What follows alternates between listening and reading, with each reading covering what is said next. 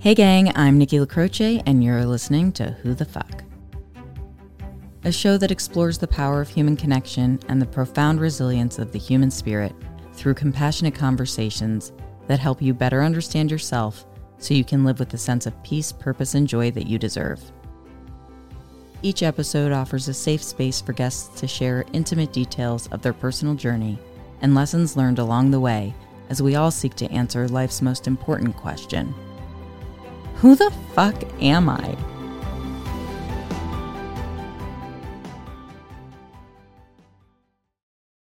Hey, gang. It's February 21st, 2023. I'm your host, Nikki LaCroce, and today's episode is going to be me talking about what today is.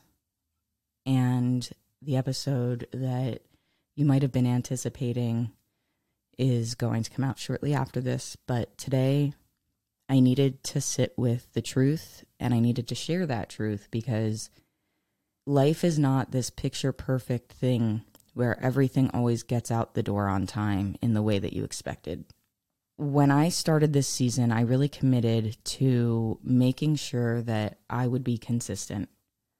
I want there to be an episode every week for you because I want you to know that I appreciate the loyalty of the listeners of this show and the loyalty to me and the stories that guests are sharing. Today, I need to share a little bit of my story. It's been two years since my mom passed away, and there's a lot of turmoil as you're going through the healing process of loss. It doesn't get easier in a way that feels okay it gets easier in a way that feels functional. We start to get used to the lack of somebody's physical presence and we live our lives despite the loss because we know that we have to keep living. And still, I think I just want to curl up in a ball and let the world fade away and remember what it was like before I knew what this felt like it was my biggest fear to lose my mom. I think that's probably the case for a lot of people. My mom and I had our ups and downs, believe me.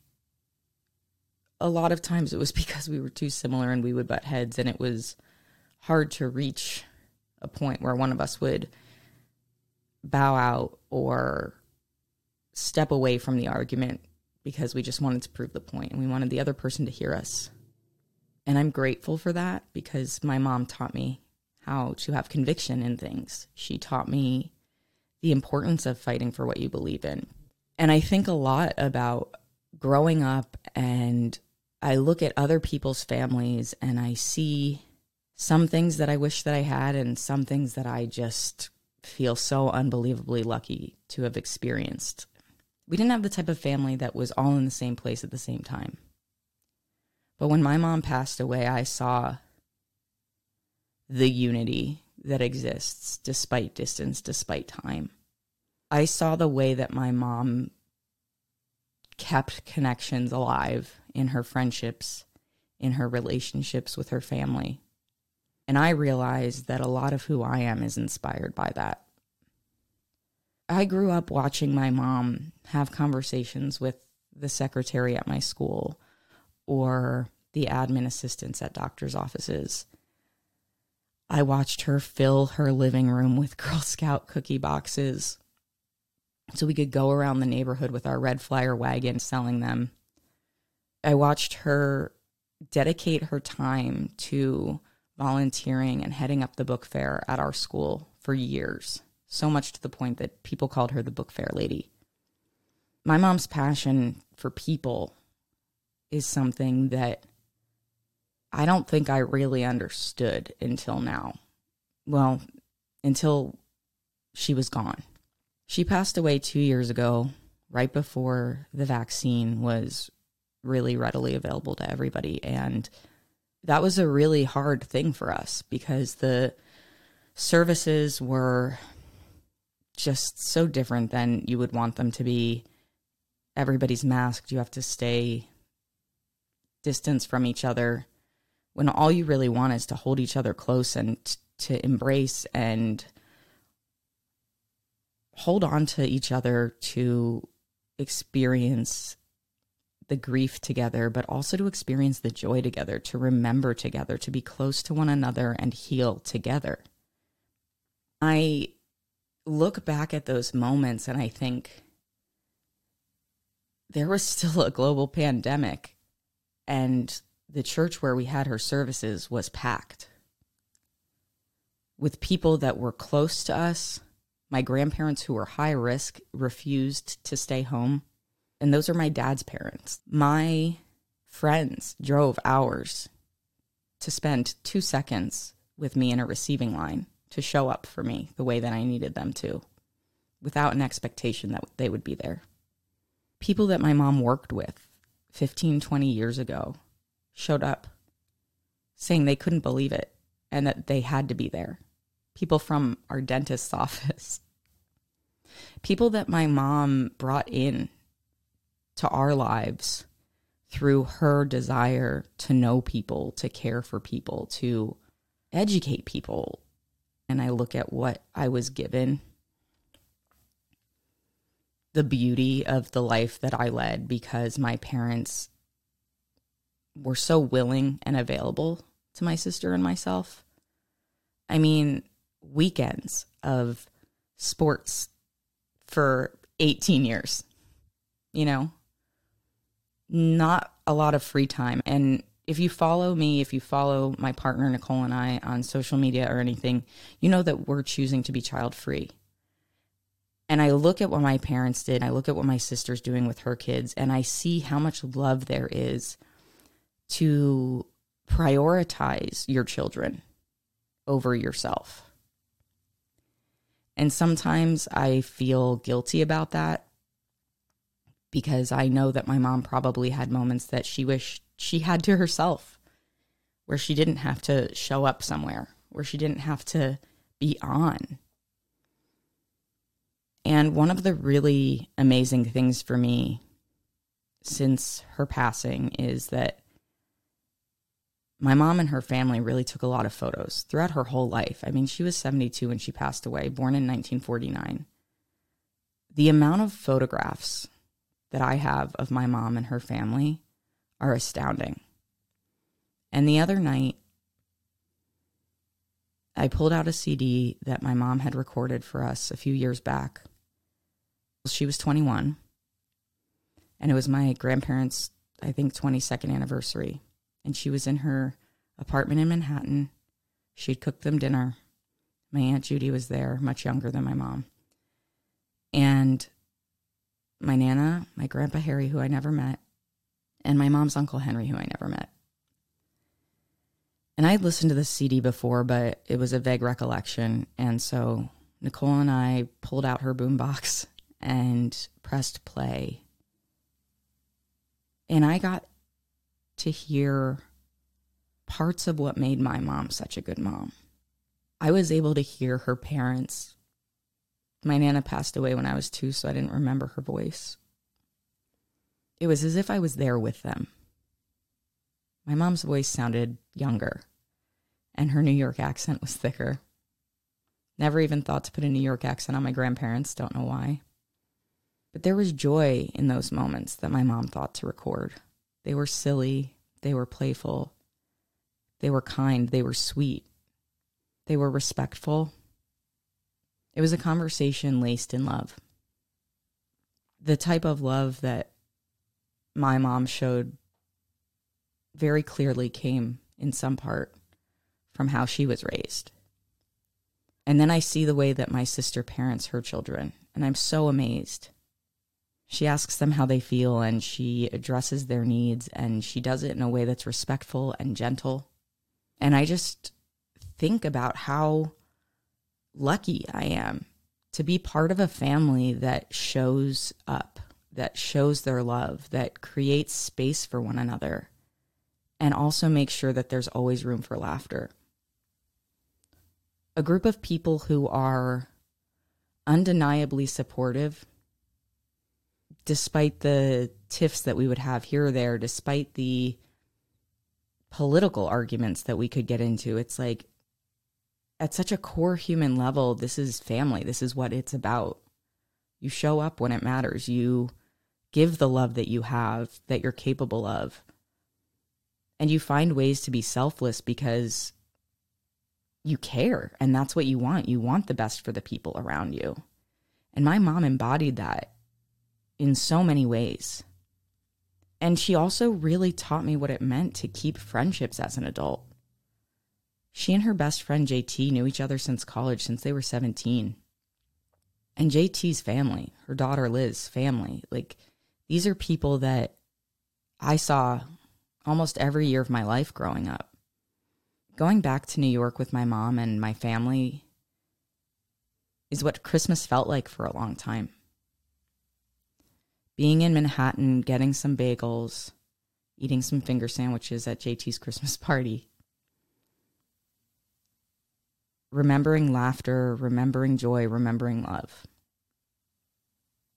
It puts all those moments of disagreement and frustration just so far back in my mind of priorities when I want to consider who my mom is and how she showed up for us, how she created a life for her children and herself that gave us a sense of community and gave us that safety that you want. That's why losing somebody, especially a parent, is so just gut wrenching. It's like the person that held it all together is all of a sudden not there and it doesn't make sense anymore. And yet, you have to find a way to make it make sense. You have to find purpose in the loss, in the aftermath of the loss. My friend Amy said to me today, I know your mom's proud of you. And I said, Yeah, I know she is too. And I just wish that she was here to experience it with me, with us, to see the happiness that I have now. Because right before she left, I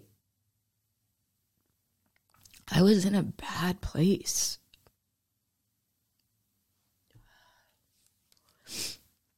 I was leaving a really bad marriage and my parents came down to talk to me to try to help me through that while I was staying at my sister's. And they were gentle and loving. And I think a lot about how, as parents, that must have really been hard for them. It must be really hard to watch your kids suffer to watch your kids feel like they can't get out of a bad situation and to know that you can't do anything about it.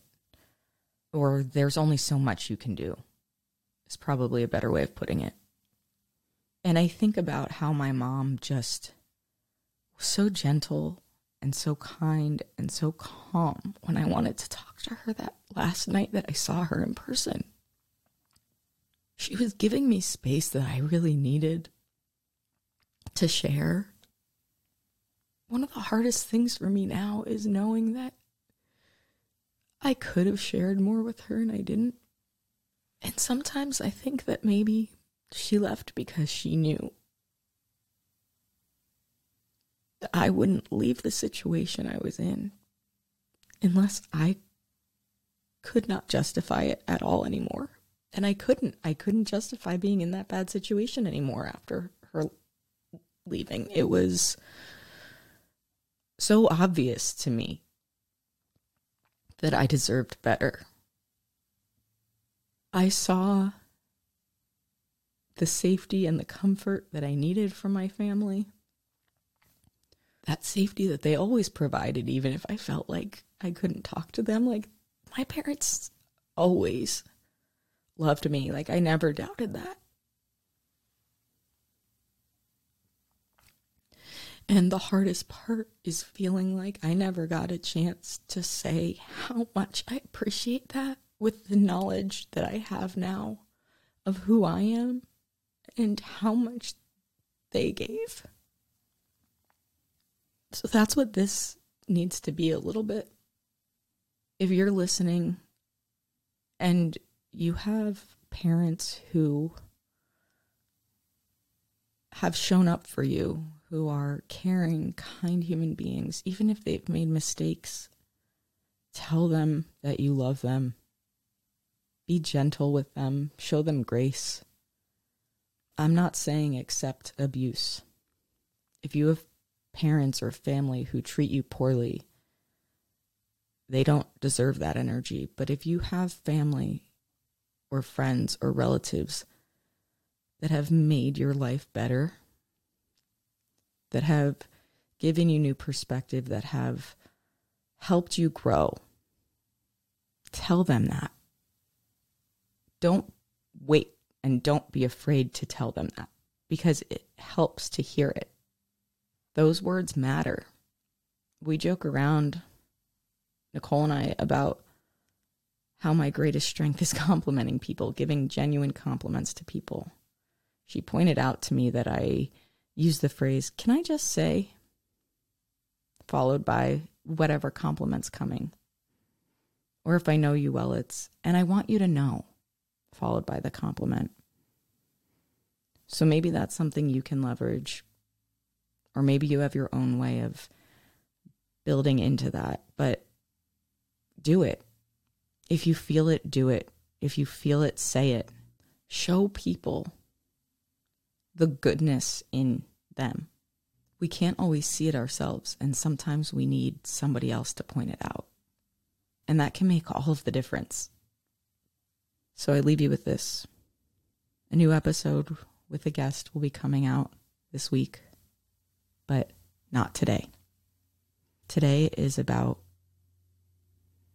reflection, love, and remembrance of my mom, Debbie, who